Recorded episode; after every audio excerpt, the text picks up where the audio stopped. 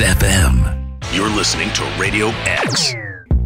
Don't ask my opinion, don't ask me to lie, and beg for forgiveness for making you cry.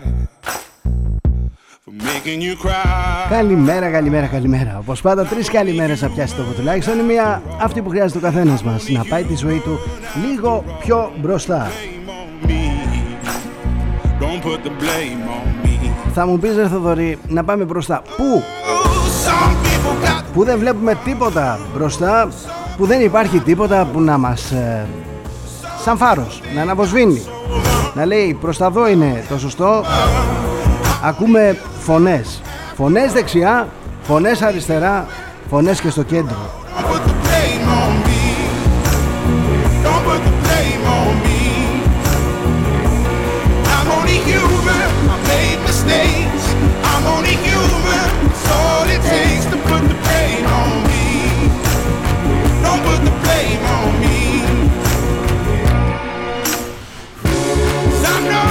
Υπάρχει μια παλιά ιστορία με τους γκρίζους λύκους. Οι γκρίζοι λύκοι είναι ο κυβερνητικός εταίρος του Ερντογάν. Υπάρχει μια παλιά ιστορία. Ήδη από το είκοσι είχε ζητήσει η Bundestag, η Γερμανία, είχε ζητήσει από την κυβέρνηση να θέσει εκτός νόμου την οργάνωση των γκρίζων λύκων. Δεν είναι λίγα αυτά που έχουν κάνει οι γκρίζοι λύκοι στη Γερμανία, στη Γαλλία. Μάλιστα, στη Γαλλία είχε πάρει πρωτοβουλίες ο Μακρόν να τεθούν οι γκρίζοι λύκοι στο περιθώριο και εκτός νόμου. Νομίζω ότι είναι ένα σαφές μήνυμα αυτό το οποίο είχε στείλει ο Μακρόν προς τον Ερντογάν. Is it getting better? Or do you feel the same? Will it make it easier on you now? Αιτία τότε στη Γαλλία ήταν ότι άγνωστοι είχαν βεβηλώσει το μνημείο της γενοκτονίας και το Εθνικό Κέντρο Αρμενικής Μνήμης στην Ντεσέν της Λιόν, γράφοντας μάλιστα συνθήματα υπέρ της Τουρκίας. Θα μου πεις τώρα, γκρίζοι λύκοι ρε Θοδωρή στη Γαλλία, πώς πήγαν? Έλα, μπορεί να μην πήγαν οι ίδιοι γκρίζοι λύκοι, μπορεί να πήγανε, ξέρετε, μετανάστες. Γιατί όταν περνάνε μετανάστες από την Τουρκία προς την Ελλάδα, δεν μπαίνει κανένας διαδικασία να ελέγξει. Οι δε δημοσιογράφοι ψάχνουν να βρουν τους δύο, τρεις, τέσσερις. Ηλικιωμένοι δεν υπάρχουν. Χρήζοντες βοήθειας, δηλαδή παιδιά, γυναίκες και τα λοιπά. Όλο το υπόλοιπο πλήρωμα της βάρκας είναι είκοσι και τριάντα και τριάντα πέντε χρονών. Μάχημοι. Δεν χρειάζεται λοιπόν να πάνε οι γκριζιλίκοι πουθενά, στέλνουν αντιπροσώπους. Μην ξεβολεύονται κιόλας από το σπίτι τους, παιδιά, δεν χρειάζεται, δεν υπάρχει κανένας λόγος τέτοιος.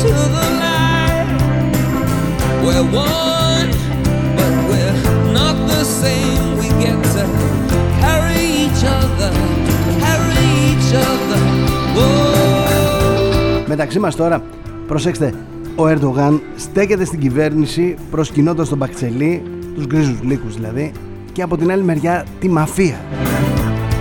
Μαφία ο ίδιος, μια χαρά τα καταφέρνει, μια χαρά τα έχει κάνει τα πράγματα, ξέρει, τα έχει βολέψει, τα έχει τακτοποιήσει και στο μυαλό του και στη χώρα του και έξω από αυτήν. Ό,τι θέλει κάνει. Και αυτά που μου λέτε εμένα κατά καιρούς, ότι θα βρει τον πελάτη, ότι θα διχοτομηθεί η Τουρκία, ότι, ότι, ότι, ότι... Μπορεί ο Ερντογάν να έχει κακό τέλος. Η Τουρκία θα ζει και θα βασιλεύει.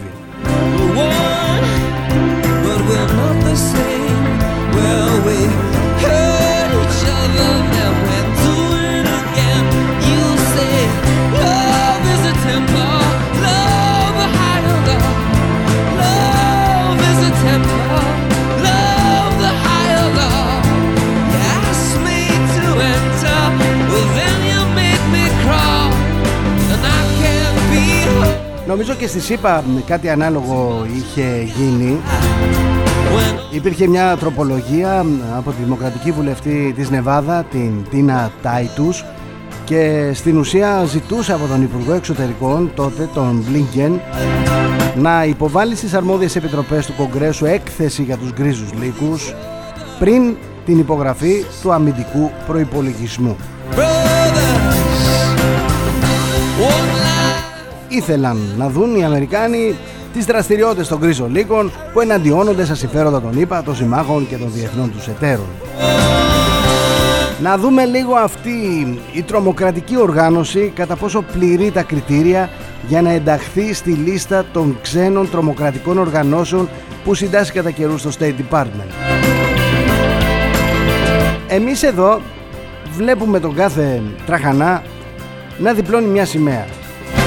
Να ξεδιπλώνει μια σημαία. Τι δείχνει αυτή η σημαία? Λένε κάποιοι, μην τους δίνετε μωρέ σημασία. Όχι, λάθος είναι αυτό. Είναι λάθος γιατί πες πες κάτι μένει. Οι Τούρκοι ακολουθούν αυτό το δόγμα. Οι Τούρκοι και οι γείτονές μας, δεν ξέρω αν συμβουλεύονται οι Τούρκοι τους ε, γείτονες ή αν οι γείτονες συμβουλεύονται τους Τούρκους, πάντως ακολουθούν όλοι την ίδια ακριβώς διαδικασία. Πες πες, κάτι θα μείνει. Θα έρθουμε μετά από είκοσι χρόνια και θα λέμε, μα ε, τότε που ο Μπακτσελή είχε αναρτήσει τη σημαία δεν είχαμε αντιδράσει, δεν είχαμε πει κουβέντα, άρα το θεωρούσαμε αυτονόητο ότι η Κρήτη είναι τουρκική. Οι Τούρκοι ζητούν την Κρήτη, είναι φοβερό. Όχι όλη την Κρήτη, τα Χανιά τα αφήνουν απ' έξω γιατί είναι η Σούδα. Δεν θέλουμε τους Αμερικάνους τώρα, στα πόδια μας τα υπόλοιπα θέλουμε.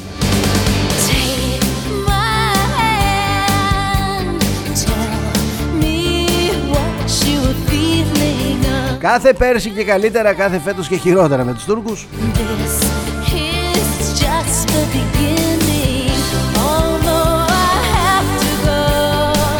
Ξεκινήσαμε το ενενήντα έξι με τα Ήμια, φτάσαμε στο είκοσι δύο την Κρήτη, περίπου το τριάντα σαράντα θα θέλουν και την Πελοπόννησο. Εν τω μεταξύ θα έχει οριμάσει ε, ο καιρός. Θα έχουν περάσει είκοσι τριάντα χρόνια. Θα έρθουν κάποιοι και θα μας πούν, παιδιά, τι να κάνουμε, δυστυχώς χάσαμε χάσαμε τα Ήμια, χάσαμε τη Μυτιλήνη, χάσαμε τη Χίο, χάσαμε τη Ρόδο, γιατί αυτοί οι άνθρωποι τριάντα χρόνια, σαράντα χρόνια τώρα ξέρουν ότι εκεί είναι Τουρκία. Τι να κάνουμε explain, το ακούω και έρχεται μες στα αυτιά μου.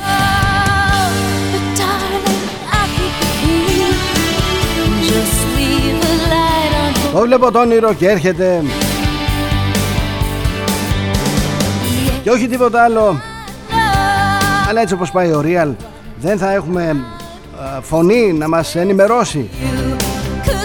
Υπήρξε μεγάλη φωτιά στις εγκαταστάσεις του Real στο Μαρούσι. Βρέθηκαν γκαζάκια στο κτίριο. Έβαλαν φωτιά στο Real εφ εμ. Μας καίνε τρεις εκρήξεις και τώρα καιγόμαστε. Έγραψε ο Νίκος Χατζηνικολάου στο Twitter.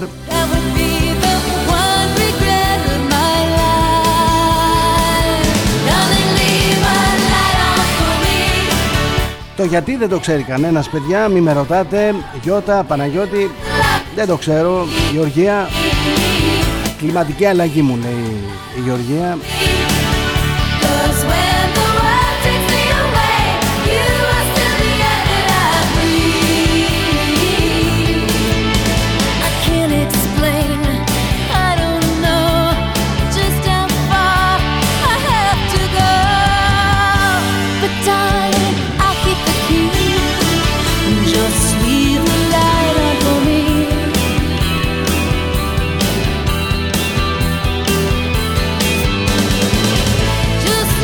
Εγώ θέλω να πω στα κόμματα, σε όλα τα κόμματα, από την αριστερά, την άκρα αριστερά μέχρι τη δεξιά και την άκρα δεξιά, όλα τα κόμματα, όταν καταδικάζετε τη βία, μην βάζετε ναι μεν αλλά. Δεν είναι καλό, δεν είναι σωστό. Το ναι μεν αλλά ακυρώνει όλη τη δήλωση καταδίκης της βίας. Και η βία είναι μουγγί, είναι κουφή, είναι άλαλη. Χτυπάει όπου να είναι. Δεν υπάρχει καλή βία, δεν υπάρχει τίποτα έτσι ωραίο στη βία. Ούτε χαρά, γιατί τώρα χαίρεσε που χτυπήσαν το Real, ενδεχομένως. Γιατί, γιατί δεν σου έκαναν οι θέσεις που διατυπώνονταν εκεί. Δεν σου έκανε ο Χατζηνικολάου. Δεν σου έκανε οποιοσδήποτε. Αύριο θα χτυπήσουν το δικό σου το σπίτι και θα βγει ο Real με χαρά.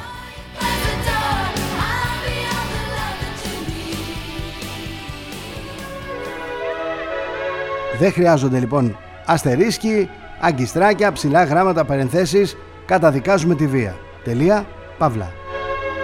Από όπου και αν προέρχεται, σε όποιον και αν ασκείται.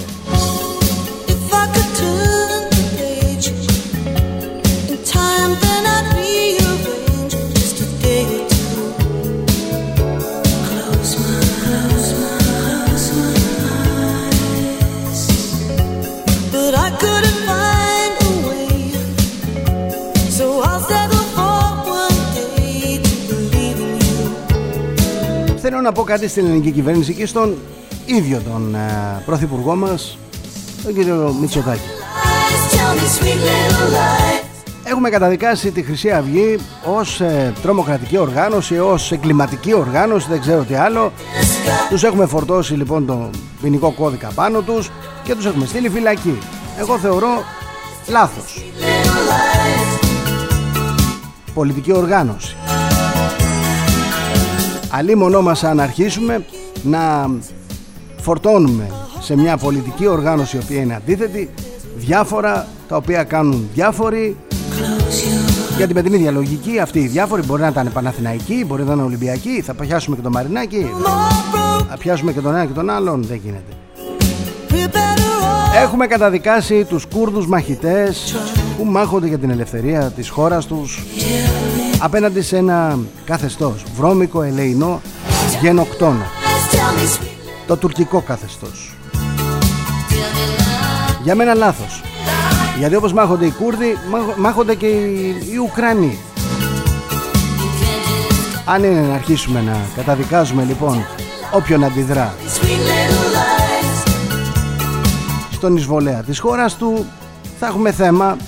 Θα έχουμε θέμα. Γιατί εδώ βοηθάμε με νύχια και με δόντια την Ουκρανία, γιατί δεν κάνουμε το ίδιο και για τους Κούρδους, γιατί δεν βοηθάμε και τους Κύπριους να εκδιώξουν από τα κατεχόμενα κάθε τι βρώμικο. Αλλά έτσι έχει αποφασίσει ο Πρωθυπουργός να πορευτεί. Μια χαρά το έχεις κάνει, δικαίωμά σου. Θα κριθείς στις εκλογές από το σύνολο του ελληνικού λαού. Εδώ όμως έχουμε να κάνουμε με κάτι διαφορετικό. Στην περίπτωση των γκρίζων λύκων είναι αντιφατικό να ζητάμε από τους ξένους να καταδικάσουν, να ζητάμε από τον Ερντογάν να καταδικάσει, να αποδοκιμάσει την ενέργεια του Μπακτσελή, όταν η ελληνική κυβέρνηση δεν έχει αναλάβει νομοθετική και οποιαδήποτε άλλη πολιτική πρωτοβουλία καταδίκης αυτής της οργάνωσης στο εσωτερικό της χώρας μας. Θα πρέπει λοιπόν να κυρωθεί από το ελληνικό κοινοβούλιο άμεσα νόμος που θα χαρακτηρίζει τους γκρίζους λύκους και όλες τις συνδεόμενες με αυτούς ομάδες ως εγκληματική οργάνωση. Θα πρέπει να απαγορευτεί η είσοδος στη χώρα σε κάθε μέλος αυτής της τρομοκρατικής, της εγκληματικής οργάνωσης. Θα πρέπει να διακοπεί κάθε είδους συζήτηση σε διπλωματικό επίπεδο με κόμματα, με οργανώσεις, με φορείς που συνεργάζονται με αυτούς τους συμμορίτες, οι οποίοι κάνουν βόλτα στη Θράκη. Έχουν παρακλάδια στη Θράκη. Ο κόσμος δεν ασχολείται με τους γκρίζους λύκους. Δεν ξέρει. Πρέπει να δείξουμε λοιπόν στο εσωτερικό της Ελλάδας τι ακριβώς πιστεύουμε για τους γκρίζους λύκους και ύστερα αυτή την πεποίθησή μας να την κάνουμε κοινό τόπο και στο εξωτερικό. Να ζητήσουμε να ακολουθήσουν και άλλες χώρες το δικό μας παράδειγμα της Γαλλίας,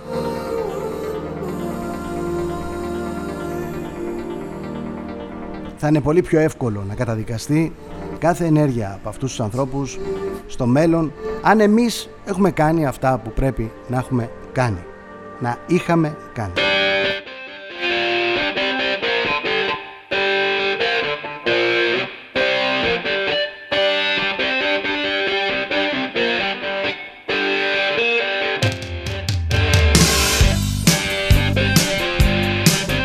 Αυτά είναι.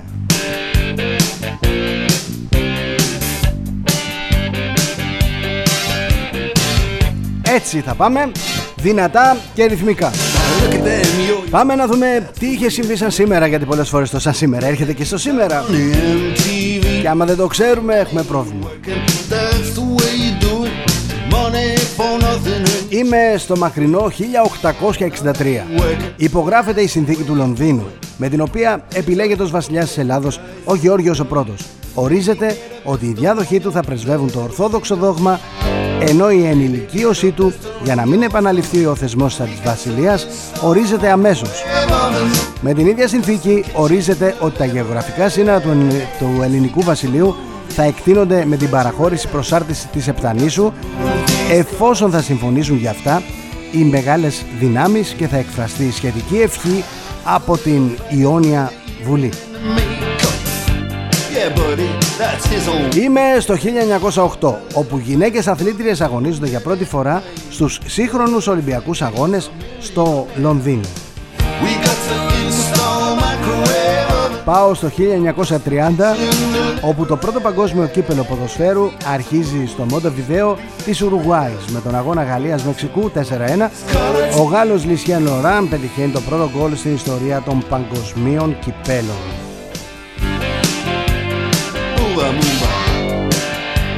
Πάω στο χίλια εννιακόσια εβδομήντα δύο, όπου ο καλαθοσφαιριστής του Ηρακλή Αριστίδης Μούμογλου επιτυχάνει εκατόν σαράντα πέντε πόντους κατά τη διάρκεια του αγώνα της ομάδας του με τον ΒΑΟ και δημιουργεί ρεκόρ όλων των εποχών στην Α κατηγορία του μπάσκετ.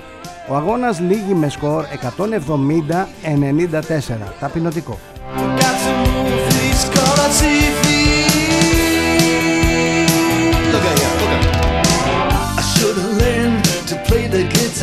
Πάω στο κοντινό χίλια εννιακόσια εβδομήντα οκτώ, όπου η κομμουνιστική Αλβανία του Ενβέν Χότζα διακόπτει διπλωματικές σχέσεις με την Κίνα και βυθίζεται στην απομόνωση. χίλια εννιακόσια ογδόντα εννιά, πια εδώ ερχόμαστε στην ιστορία τη σύγχρονη, ο πρώην πρωθυπουργός Ανδρέας Παπανδρέου παντρεύεται σε τρίτο γάμο την αεροσυνοδό της Ολυμπιακής Αεροπορίας Δημητραλιάνη στο ναό της Ελευθερότριας στην πολιτεία, μετά από ένα θυελώδες συμβίλιο που αναστάτωσε την ελληνική αλλά και τη διεθνή κοινή γνώμη. Σαν σήμερα γεννήθηκε η Δέσπο Διαμαντίδου, ο Χάρισον Φόρντ.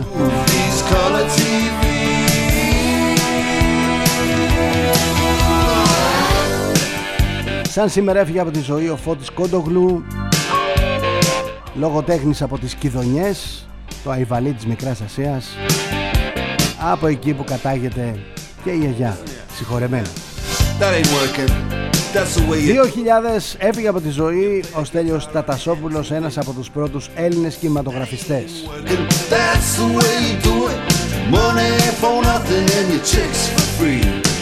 Πάω να δω πώς καταγράφουν οι εφημερίδες στα πρωτοσέλιδά τους, στην καθημερινότητά μας, όλα αυτά που συμβαίνουν.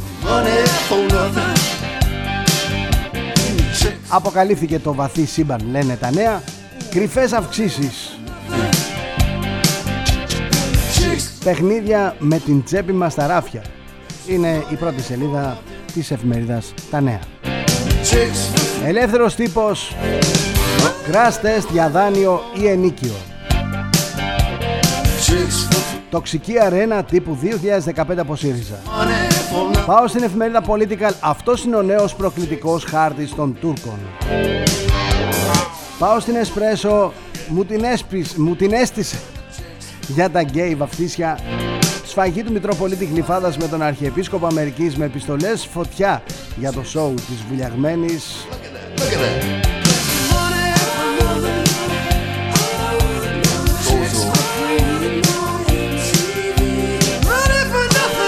Ξεκατηνιάστηκαν παιδιά στην Ιερά Σύνοδο.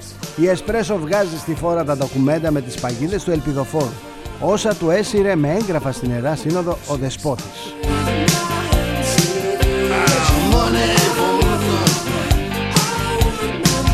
Μακελιό, η μεγάλη απογοήτευση. Με δέκα εκατομμύρια ξεπουλήθηκε στο σύστημα. Αναφέρεται στο Δημήτρη Γιαννακόπουλο. Χοντρό παρασκήνιο πίσω από τα πουγγιά με το χρήμα και την κορδέλα στα εγγένεια των νέων εγκαταστάσεων της Βιανέξ.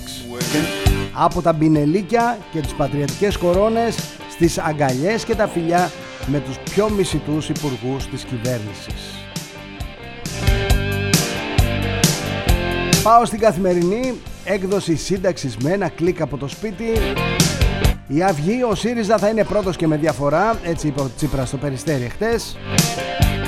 Ριζοσπάστης, ο νόμος πλαίσιος, ο νόμος πλαίσιο απορρίπτεται, όχι στο πανεπιστήμιο επιχείρηση. Το ΚΚΕ θέλει τα πανεπιστήμια να είναι, δεν ξέρω, ξεφραγωαμπέ. Να είναι ό,τι να είναι, να μπαίνει μέσα ο κάθε τραχανάς με τα ταγάρια. Έχω και χρόνια εδώ ταγάρι. Και να το κάνουν γιουσουρούμ. Του αρέσει αυτό. Τι να κάνουμε. Πάμε ελεύθερη ώρα. Πείνα χειρότερη από την κατοχή. Έρχεται χάος σε οικονομία, αγορά, σε κατοικία.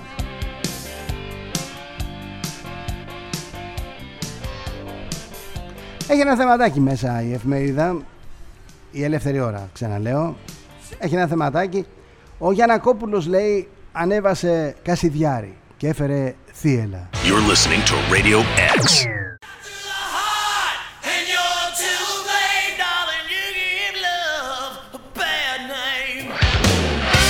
Δύο μεταφράσεις λοιπόν ε, της ε, δράσης του Γιαννακόπουλου. Μία από, την, από το Μακελιό, όπου λέει με δέκα εκατομμύρια ξεπουλήθηκε στο σύστημα, και μία από την Ελεύθερη Ώρα που λέει ότι ο Γιαννακόπουλος ανέβασε κασιδιάρι και τρόμαξαν όλοι. Η εφημερίδα των συντακτών. Περιοχές Natura στο έλεος των συμφερόντων. Παιδιά, το είπαμε. Με διακόσια πενήντα ευρώ, να μου πείτε, ένα δασικό ακίνητο καταπατημένο. διακόσια πενήντα ευρώ. Δεν θα μείνει κλαρί για κλαρί σε δέντρο. Δεν θα μείνει, όχι δάσος. Στέπα θα γίνει. Στέπα. Ο λόγος, τελειώνει το Power Pass, ανοίγει το Full Pass δύο. Έχουμε γεμίσει pass.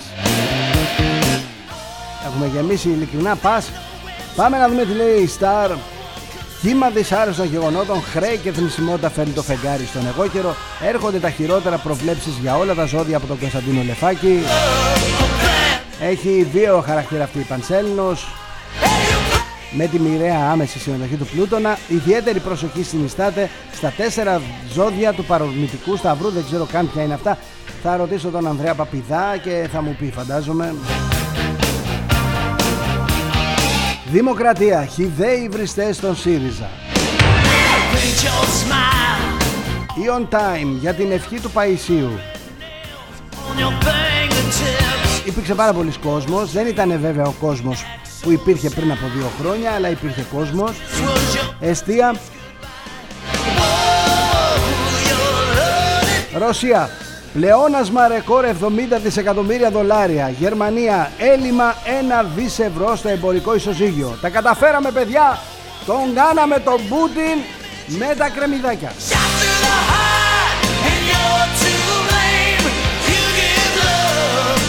Στο μεταξύ στη ΣΥΠΑ το εξήντα τέσσερα τοις εκατό των ψηφοφόρων των Δημοκρατικών απορρίπτει τον πρόεδρο Biden. Τα καταφέραμε, παιδιά, τον κάναμε τον Πούτιν να μην πω. Εμείς εδώ βλέπουμε τη βενζίνη στα δύο τριάντα και φεύγα.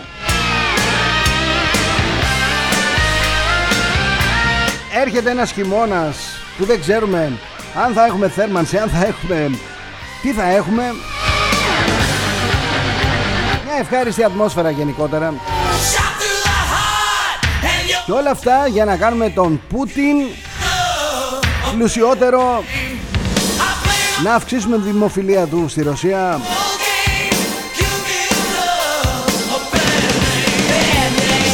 Και να είχαν αποτελέσμα όλα αυτά που κάνουμε, θα έλεγα τάξη, μπράβο μας, τα καταφέραμε.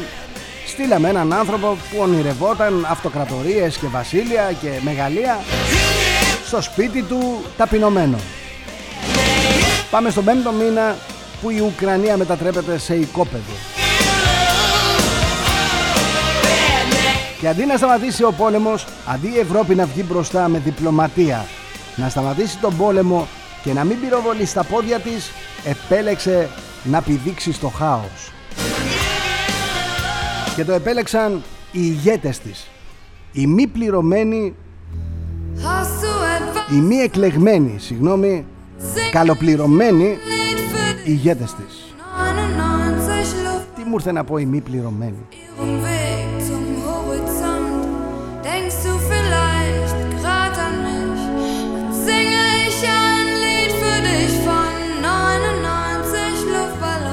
Αυτή η Ευρώπη, κατά την άποψή μου, είναι καταδικασμένη να αποτύχει, να διαλυθεί.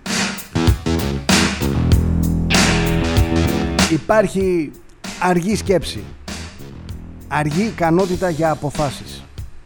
Και όταν παίρνονται αυτές οι αποφάσεις, είναι όλες λάθος. Δεν ξέρω ποιος βολεύεται, ποιος τακτοποιείται. Μπορεί να είναι η Γερμανία αυτή, μπορεί να είναι η Γαλλία, μπορεί να είναι η Ιταλία. Η Ελλάδα δεν είναι σίγουρη.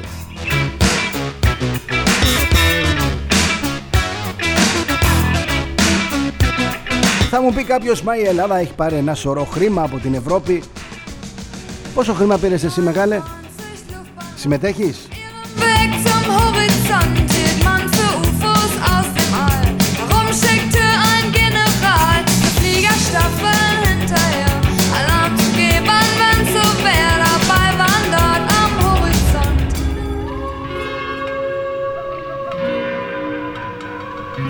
Nightmare.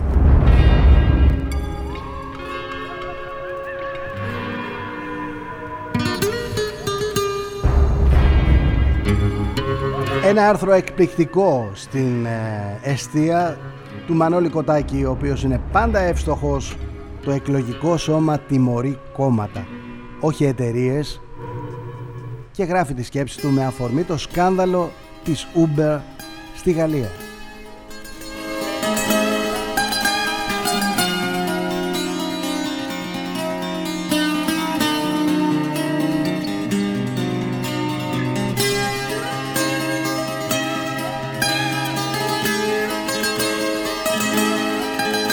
Πάω στον Εθνικό Κήρυκα. Αρνητικά πρόσημα στις χρηματαγορές λόγω των φόβων για ύφεση. Δεκάδες κληρικοί και λαϊκοί μολύνθηκαν από τον κορονοϊό στην κληρικολαϊκή.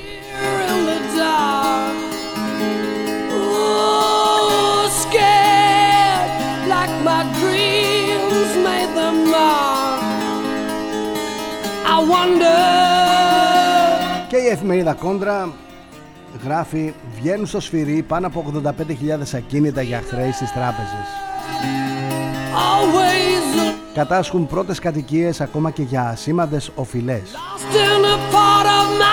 Ξεπουλάνε σε ξένους ογδόντα τρεις χιλιάδες ακίνητα υπερχρεωμένων νοικοκυριών και επιχειρήσεων, την ώρα που η ακρίβεια εξαϊλώνει τα εισοδήματά τους. ογδόντα τρεις χιλιάδες έχει κάνει λάθος στο σχόλιο από κάτω. ογδόντα πέντε χιλιάδες είναι το κανονικό, το γράφει στον τίτλο η εφημερίδα Κόντρα.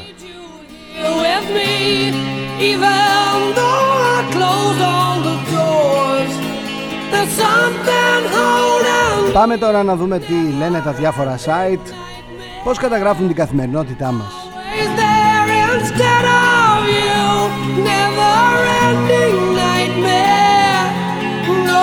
Ξεκινάω με το πέντα απόσταγμα.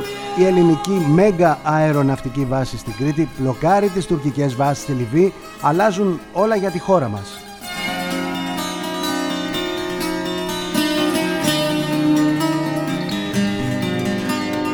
Lately. Πάω στο Pro News. Οι Τούρκοι λένε πως πραγματοποίησαν επιχείρηση, επιχείρηση έρευνας και διάσωσης στις Κυκλάδες.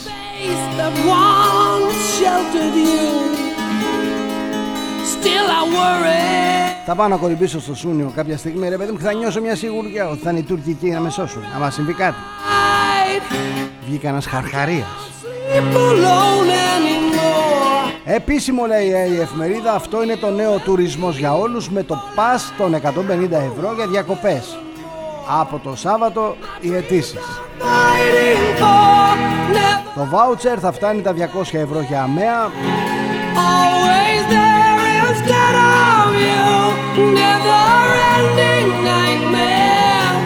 News Bob, τουρισμός για όλους δύο χιλιάδες είκοσι δύο. Όλες οι λεπτομέρειες για τις αιτήσεις, τους δικαιούχους, τις προθεσμίες. Δείτε το εφ ε κ. Και είχαμε και ένα, ε, έναν σεισμό, μια σεισμική δόνηση, τέσσερα κόμμα ένα Ρίχτερ, ταρακούνησαν την Κρήτη.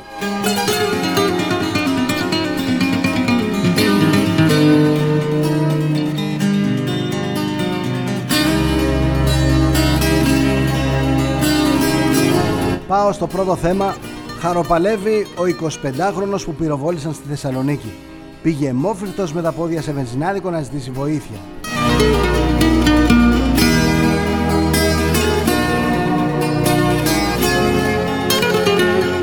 Αξίζει να αναφέρω ένα θέμα ακόμα από το πρώτο θέμα, γιατί συγκλονίζει η κόρη του διευθυντή του ΕΦΚΑ που πέθανε στο γραφείο κυριακάτικα. Είχε πάει να δουλέψει ο άνθρωπος Κυριακή, γιατί το ελληνικό δημόσιο δεν είναι όλοι καρικλουκένταυροι. Δεν είναι όλοι οι δημόσιοι υπάλληλοι καρικλουκένταυροι. Υπάρχουν άνθρωποι ευσυνείδητοι. Υπάρχουν άνθρωποι που προσπαθούν να δώσουν τον καλύτερό τους σε αυτό.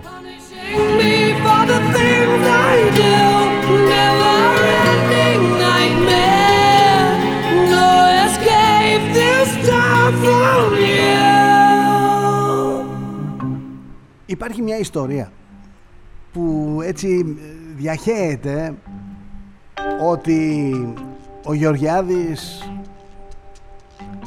τα έχει με κάποια και ότι η Μανολίδου τον βούτυξε και τον έκανε μπαούλο. Έκανε δήλωση, έκανε δήλωση η Μανολίδου, έκανε δήλωση και ο Άδωνης. Α, δεν ξέρω ποιος έκανε μπαούλο. Μπορεί να, να λένε ότι... Άλλοι λένε ότι έκανε μπαούλο ο Άδωνης Γεωργιάδης στη γυναίκα του και άλλοι λένε ότι η Μανολίδου έδινε το Γεωργιάδη. Δεν ξέρω τώρα την αλήθεια, δεν ξέρω τι είναι. Υπάρχει μια φήμη, ρε παιδί μου, στο Twitter ξεκίνησε αυτό. Συζητάτε στα διάφορα κουτσομπολάδικα, στις παρέες που μαζεύονται. Έκανε δήλωση ο Άδωνης Γεωργιάδης. Αν είναι δυνατόν ότι χτύπησα τη σύζυγό μου, φτάνει πια με τα έσχη. Δεν είπε τίποτα για την κόμενα, είπε για το ξύλο. Εγώ τα λέω, τα λέω όλα. Τώρα τον έχετε εσείς ικανό τον Άδωνη να πάει με κόμενα? Και με τη Μανολίδου πολύ του ήταν, αλλά τέλος πάντων. Ζήτησε από τους χρήστες του διαδικτύου να σεβαστούν τον ίδιο αλλά και τη σύζυγό του, αναφερόμενο σε μια ψευδή ιστορία η οποία τον ήθελε να έχει χτυπήσει την Ευγενία Μανολίδου.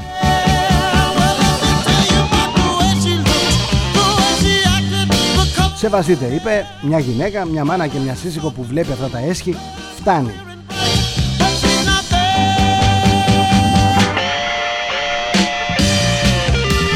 Άμα ανακαλύψουμε ότι ο Άδωνης έχει και βαρύ χέρι, ότι πουλάει τα ηλίκια, δεν έχω να πω κουβέντα. Θα αρχίσω να κοπανάω κι εγώ. Δηλαδή οι άλλοι τι είναι, καλύτεροι? Αδαμαντίδης, Άδωνης και λοιπά. Να κοπανάω κι εγώ, κοπανίστε κι εσείς. Και όποιος κοπανίσει καλύτερα να κερδίσει. διακόσιες χιλιάδες ευρώ. Θα τα πάρουμε από το Μητσοτάκι με τη μορφή πας. Παιδιά, έχει παραγίνει λίγο το κακό. Δηλαδή πραγματικά, εγώ έκανα χιούμορ πριν, δεν εννοώ κάτι, αλλά, αλλά λίγο κράτη και στην ανοησία του διαδικτύου που γιγαντώνει το κάθε τι,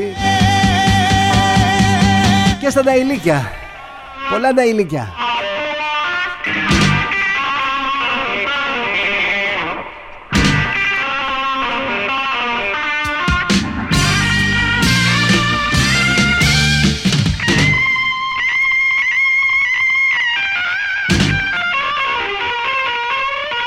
Κάρλος Σαντάνα.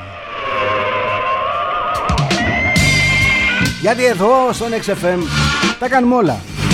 Σχολιάζουμε, συζητάμε, ανταλλάσσουμε απόψεις, αλλά ακούμε και την καλύτερη μουσική που υπάρχει αυτή τη στιγμή στο διαδίκτυο. και ίσως όχι μόνο στο διαδίκτυο. Προσέξτε λίγο πως περπατάτε, γιατί πάμε για πρόστιμα. Έχουμε υποχρεώσεις. Ίσως να μην τις ξέρουμε, αλλά έχουμε.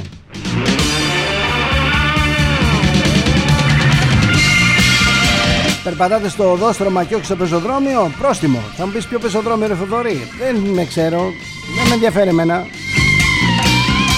είκοσι ευράκια αν περπατάς στο δρόμο και όχι στο πεζοδρόμιο. Τι θα πει, δεν έχει πεζοδρόμιο? Δεν έχει φροντίσει ο δήμαρχος? Και τι ψηφίζεις? I love you. Πας να περάσεις στο δρόμο, ας πούμε, και σταματάς. Κάτσε ρε φίλε, πού σταματάς? Γιατί καθυστερείς? Τι θα πεις σταματάς και δεν έχεις αιτία? Συνέβη κάτι? είκοσι ευράκια.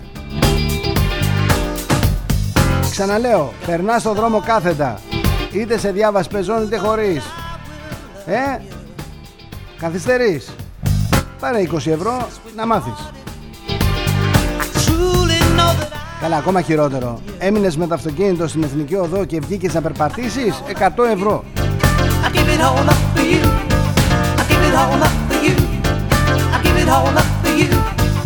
Έμεινε το αυτοκίνητο και έχεις σλάβια, ξέρω εγώ, ασβέστη, κάτι νερό και κάνεις το οδόστρωμα ολισθηρό, εκατό ευρώ.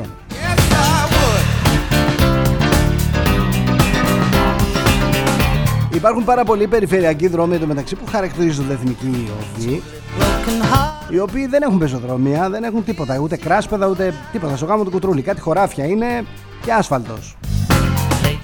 Πας λοιπόν από χωριό σε χωριό, τώρα ειδικά καλοκαίρι, πανηγύρια κτλ. Όπως κινείσαι τη νύχτα, αν δεν φοράτε αυτά τα ρούχα που κάνουν, ξέρεις, και έχεις φύγει από το πανηγύρι κατά τις τρεις τέσσερις η ώρα για να πας στο σπίτι σου στο άλλο χωριό και περπατάς απάνω στον εθνικό δρόμο και καλά, ή και δρόμο απλό, έχεις σαράντα ευράκια, έκαστος.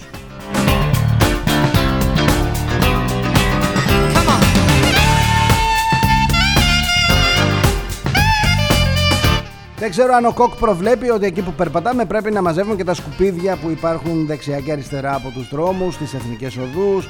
Δεν, δεν το ξέρω αυτό. Μην μας βάλουν να τα μαζεύουμε, παιδιά. Όχι τα δικά μας. Τα δικά μας κακώς τα πετάμε άμα τα πετάμε και κακώς ε, το ανεχόμαστε να πετάνε κι άλλοι. Μιλάω αυτά που είναι εκεί. Που τα έχουν πετάξει κάποιοι, δεν τους έχουμε πάρει χαμπάρι.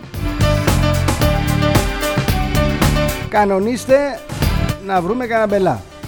Να αρχίσουμε να μαζεύουμε, να το κάνουμε αλλιώς το έργο. Δεν θα βολεύει κανένα, δεν θα συμφέρει κανένα. Τι θα πει έξω είναι υποχρέωση των ξένων να φροντίζουν το περιβάλλον? Εδώ είμαστε Ελλάδα. Δεν φροντίζουμε κανένα περιβάλλον. Πετάμε τα σκουπίδια μας έξω.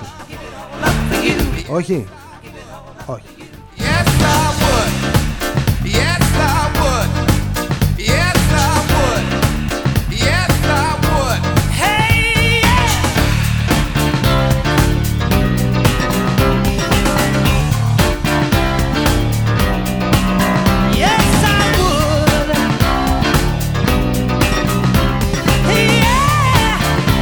Η αριστερά ξέρει πολύ καλά να βολεύει τα θύματα της, να δημιουργεί ήρωες. Πολλές φορές η αριστερά έχει συμμετάσχει στη δημιουργία απολειών, ώστε να είναι μετά πιο εύκολο να βρει έναν ήρωα, να ταυτίσει με κάποιο γεγονός, έτσι για να υπάρχουν ημερομηνίες, να μαζευόμαστε κτλ. Όλοι οι άλλοι δεν είναι καλή σε αυτό. Οι άλλοι που θρηνούν θύματα πολλές φορές από την ίδια την αριστερά show, show, δεν έχουν την ικανότητα έτσι να, να καθιερώνουν επαιτίους καθόλου.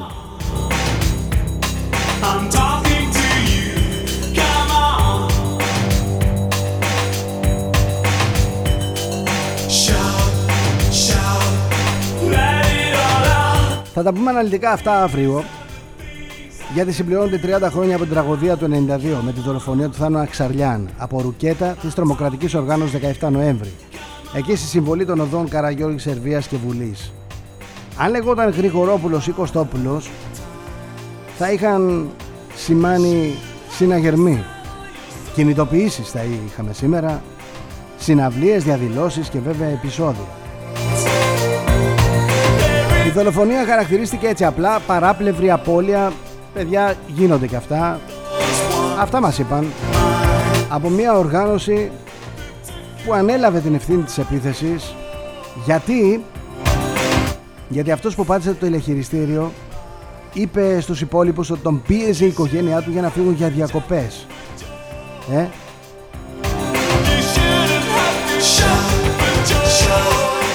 Είχαν τραυματιστεί τέσσερα άτομα. Θα τα πούμε αναλυτικά αύριο, γιατί έχει νόημα. Ένας από αυτά, ένας από τα θύματα είχε χάσει το μάτι του.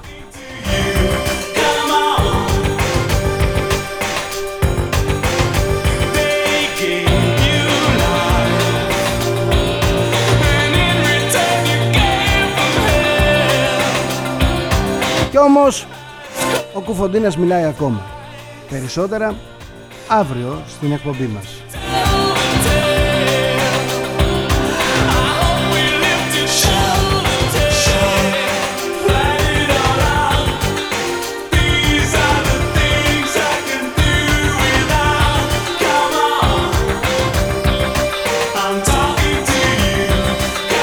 Μαζεύω τα μηνυματάκια σας για να πάμε λίγο τώρα στα δικά σας.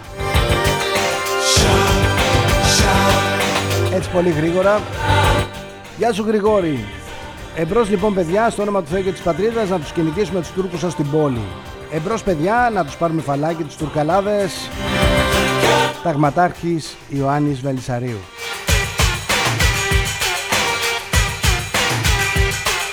Μη λες τέτοια, γιατί κάποιοι θα ψάξουν να βρουν τον ταγματάρχη να του κάνουν report.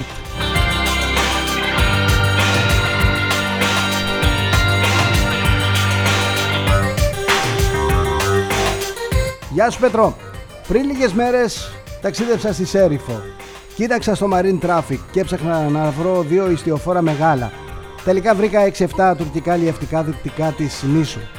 Την επόμενη μέρα, κάνοντας τον γύρο του νησιού, είδα τα λιευτικά αυτά πολύ λίγα μίλια μακριά από τα παράλια. Ντροπή και έσχος, αν αυτά ήρθαν για αυτό το σκοπό και οι δικοί μας έκαναν την κότα.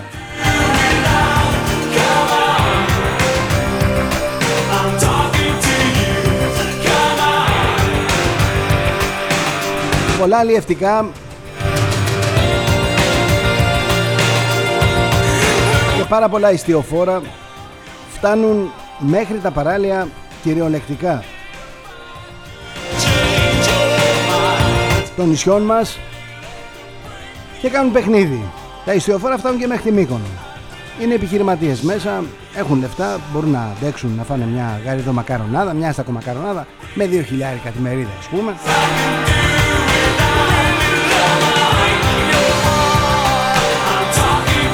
Αλίμονο σε εμάς που δεν βγαίνουν να φάμε μακαρόνια με κοιμά το μεσημέρι. Αλίμονο μας.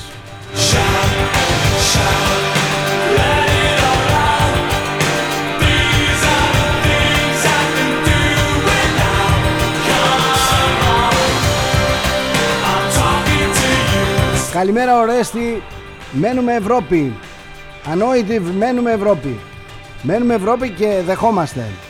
Δελτίο Fuel Pass, δελτίο ακρίβειας, δελτίο Power Pass, δελτίο θέρμανσης, δελτίο ενοικίου μερικό, δελτίο ενοικίου εκατό τοις εκατό, επιταγή ακρίβειας, δελτίο στέγασης, συνεργασία, δελτίο πέντε ογδόντα τέσσερα ευρώ, επιστρεπτέα, δελτίο ειδικού σκοπού. Όλα αυτά εφαρμόζονται από όλα τα ευρωπαϊκά κράτη πλέον. Γιατί? Για να κάνουμε τον Πούτιν πλουσιότερο. Να το ξέραμε έτσι, να τα μαζεύαμε μια και καλή, να του τα δώσουμε.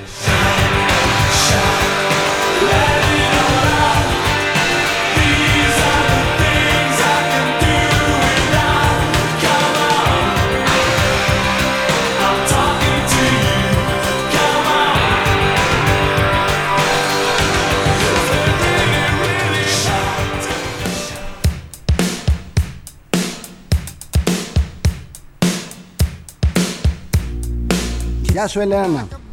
Μου λέει καταιγιστικά τα νέα. Όχι αυτά που λες εσύ. Αυτά που λες εσύ δεν δίνει κανένα σημασία. Ο Αλεξάνδρου έκανε unfollow την Τούνη στο Instagram.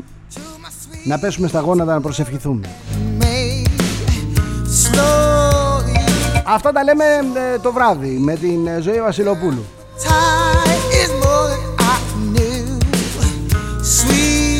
Εκεί λέω άλλα. Το αλλάζω το τροπάρι.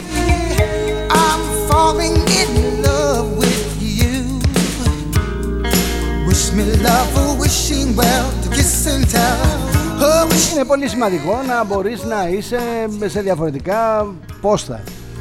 Πώς να το κάνουμε τώρα? Το βράδυ με τη Ζωή Βασιλοπούλου στο Heart Plus. heart plus dot gr.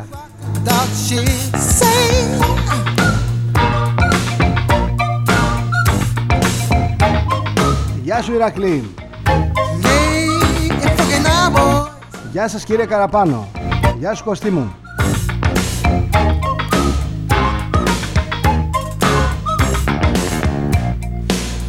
Like a monkey see, monkey do, right beside a riverboat gamble. Γεια σου Ανδρέα. Μου λέει τα δεδομένα της συνωμοσιολογίας λένε ότι όποιοι έκαναν την, ε, τα εμβόλια αργά ή γρήγορα θα καταλήξουν. Έστω και μία φορά εάν τρυπήθηκαν. Αυτοί που έκαναν τις τρεις τέσσερις δόσεις, λυπάμαι που θα το πω, αλλά είναι τελειωμένοι. Το ταξίδι τους στον πλανήτη Γη έχει λήξει. Θα φύγουν σε ανύποπτο χρόνο και τόπο από διάφορες αιτίες που δεν θα μπορούν να συσχετιστούν με τα παράσημα που οικειοθελώς έλαβαν στο σώμα τους.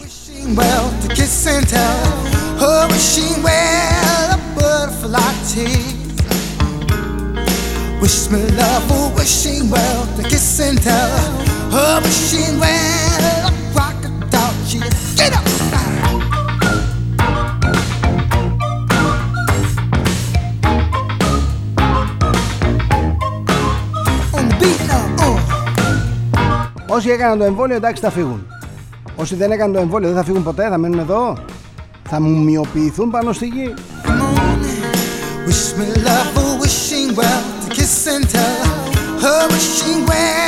Δηλαδή το έχουμε κάνει αντίστροφα με την κυβέρνηση και τη Χρυσή Αυγή. Γινόταν ένα φωνικό, ας πούμε, από κάποιον. Ψάχναμε να δούμε αν ανήκει στη Χρυσή Αυγή. Αν ανήκε στη Χρυσή Αυγή, το καταλογίζαμε στη Χρυσή Αυγή. Τώρα θα το κάνουμε αλλιώς. Πεθαίνει κάποιος, θα ψάχνουμε να βρούμε αν έχει εμβολιαστεί. Αν έχει εμβολιαστεί θα το κάνουν σημαία τους οι αντιεμβολιαστές. Θα λένε να καταλήγουν οι εμβολιασμένοι. Δεν θα μπορεί να πεθάνει άνθρωπος. Δεν θα μπορεί να πεθάνει κανένας. Αν πεθαίνει και δεν έχει... Αν πεθάνει ο άνθρωπος και δεν έχει εμβολιαστεί, θα το κάνουν σημαία τους οι άλλοι. Ότι να πεθαίνουν και δεν εμβολιάζονται. Παιδιά, οι άνθρωποι τελειώνουν. Έρχεται η ώρα τους. Πεθαίναν πάντα.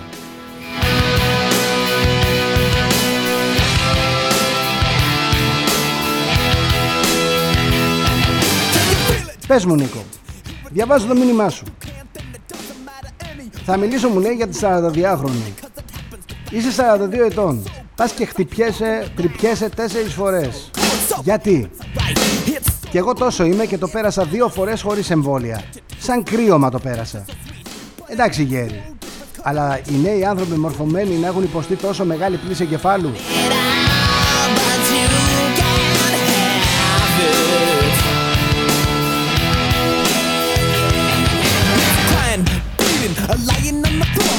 Θα σου πω λοιπόν να ψάξεις να βρεις τι ακριβώς συνέβαινε με τη συγκεκριμένη κοπέλα. Η οποία συγκεκριμένη κοπέλα είχε ένα αυτοάνωσο χρόνια τώρα.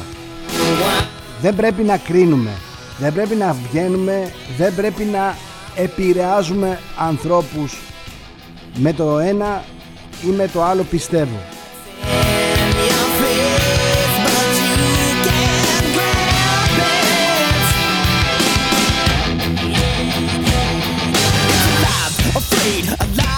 Καλημέρα Άλεξ, Χάρη, Μαρία, Γιάννη.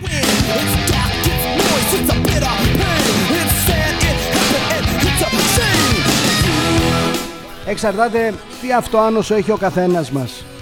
Υπάρχουν αυτοάνοσα που επηρεάζουν το αίμα. Μη λέτε έτσι απλά, έτσι ελαφρά την καρδία διάφορα. Μην παίρνετε την ευθύνη για να κάνει κάποιος εμβόλιο ή να μην κάνει κάποιος εμβόλιο. Τα λέμε αυτά δύο χρόνια έλεος πια. Έλεος όμως.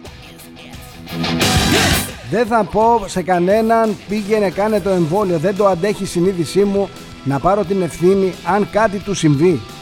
Στο γιατρό του ο καθένας πρέπει να πάει. Εκεί ξέρει, εκεί πρέπει να τον κατευθύνει. Αυτός έχει την ευθύνη και στην τελική ανάλυση την ευθύνη τη μεγαλύτερη την έχει ο κάθε ένας από εμάς. Δεν θα πω στον άλλον μην εμβολιάζεσαι, γιατί αν του τύχει κάτι δεν θέλω να το έχω βάρος στη συνείδησή μου. Ο κύκλος του καθενός μας είναι μεγάλος. Σίγουρα ξέρουμε να πούμε ιστορίες και από τη μια πλευρά και από την άλλη, που ίσως να μην είναι έτσι ακριβώς.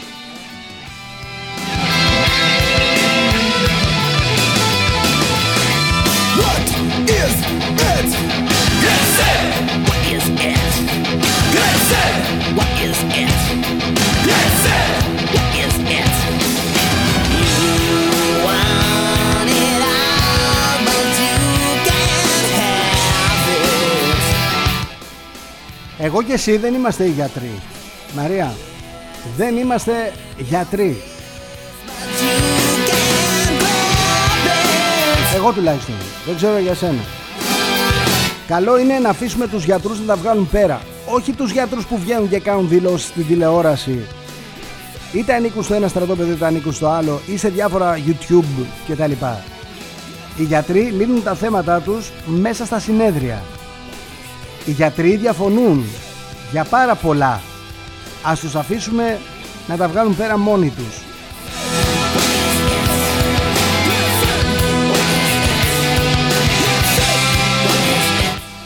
Θα διαβάσω το μήνυμά σου. Έχει, μου λέει, παρατηρηθεί σε πάρα πολλές περιπτώσεις θάνατος μετά από εμβολιασμό. Έχει αποδειχθεί μετά από ιατροδικαστική εξέταση. Επιπλέον, όταν ένα γεγονός επαναλαμβάνεται συχνά μετά από την έναρξη των εμβολιασμών, πάβει να είναι σύμπτωση. Ένα σοβαρό κράτος θα ενδιαφερόταν για μια τέτοια έξαρση ξαφνικών θανάτων και όχι μόνο για το στήσιμο του γκοβ. Αυτό έχει πάψει από καιρό να αποτελεί διένεξη, αλλά μια τραγική εξέλιξη.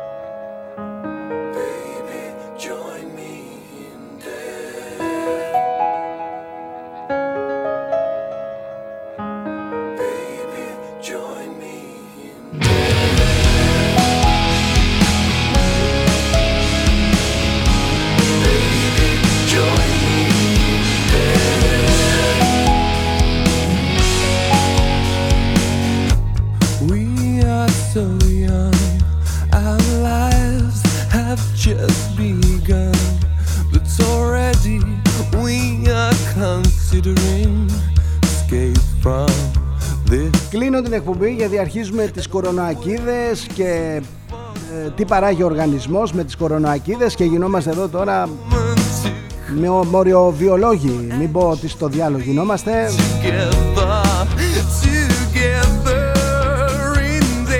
Γράφει ο άλλος σε ένα κουρασγερόπλιο όπου για να πας κουρασγέρα πρέπει να είσαι μόνο εμβολιασμένος. Κόλλησαν διακόσιοι στους δύο χιλιάδες και ποιος σου λέει εσένα ότι κάποιος από αυτούς δεν ήταν εμβολιασμένος και κυκλοφορούσε με πλαστό πιστοποιητικό.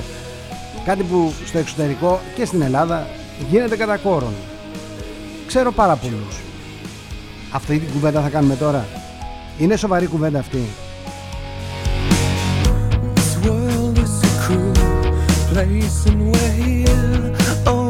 Ποιος σου είπε ότι κάποιος από αυτούς που είχε λήξει το εμβόλιο του, ενδεχομένως να μην είχε κάνει το εμβόλιο, τον είχε κολλήσει κάποιος ανεμβολίαστος απ' έξω. Τέτοιες κουβέντες είναι, ρε παιδιά, οι κουβέντες που πάμε να κάνουμε. Αλήθεια λέτε τώρα.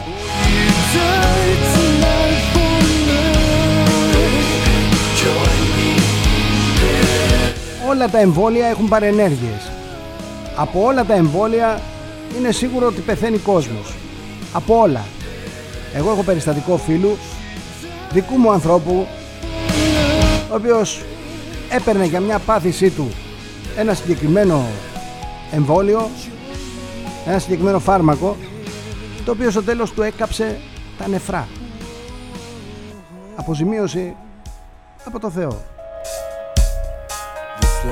Παίρνεις ένα φάρμακο για μια συγκεκριμένη ασθένεια και ξαφνικά σου δημιουργεί μια παρενέργεια σε ένα άλλο μέλος του σώματός σου. Ποιος θα σε αποζημιώσει? Το φάρμακο το παίρνεις με δική σου ευθύνη για να επιβιώσεις. Στο γράφει ο γιατρός μένα, αλλά το παίρνεις με δική σου ευθύνη για να επιβιώσεις.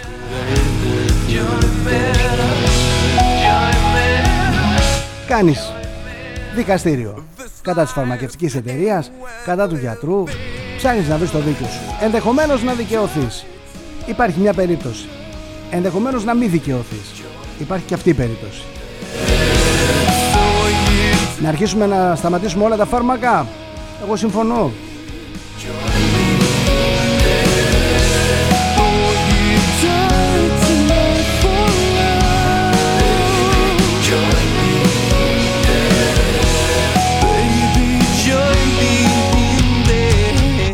Αυτό λέω, Δήμητρα μου λέει, αν έφευγαν όλοι με την πρώτη δόση του εμβολίου, θα τα σταμάταγαν τα εμβόλια από την αρχή. Δεν θέλει πολύ μυαλό. Όταν υπάρχει ένα μηδέν κόμμα μηδέν μηδέν ένα έως και δύο τοις εκατό παρενέργειες ή και θάνατοι, δεν δικαιολογεί την αμφισβήτηση ωφέλου, ωφέλους κινδύνου του εμβολίου έναντι του ιού. Με αυτό το μήνυμα θέλω να κλείσω. Δώδεκα και τέσσερα πρώτα λεπτά. Ξέρω ότι έχετε όρεξη τώρα να μιλήσουμε. Κύριε Κούρο, καλημέρα. Δημήτρη μου, γεια σου. Θα τα πούμε αύριο, λίγα λεπτά μετά τις έντεκα, εδώ στην αιρετική φωνή του opiniononline.eu και στην εξαιρετική φωνή του εξ εφ εμ τελεία τζι άρ. Είμαι ο Θοδωρής Τσέλας, έχω δίπλα μου τα Salisol, Salisol Ελλάς, α, ξηρή καρπή και... Ε, δεν σας πιάνει τίποτα, παιδιά. Ξηρή καρπή και σνακ από τη Salisol και δεν σας πιάνει τίποτα. Το εννοώ αυτό, ε, ότι πιο φρέσκο, ότι πιο υγιεινό, δεν το πιάνουν χέρια, δεν υπάρχει πουθενά ε, παρέμβαση. Το ανοίγετε μόνοι σας, είναι μεταλλικό το κουτί, δεν περνάει κουνούπι. Κουνούπι σας λέω. Ούτε αέρας ούτε τίποτα. Σε διαστημικό περιβάλλον. Να μπείτε να τα δείτε στο salisol.gr, να παραγγείλετε online στο salisol.store και όσοι είσαστε στην ευρύτερη περιοχή του Περιστερίου να μπείτε και e-food. Αύριο τα καλύτερα. Γεια σας, Θοδωρής Τσέλας. Φιλιά. You're listening to Radio X. X F M.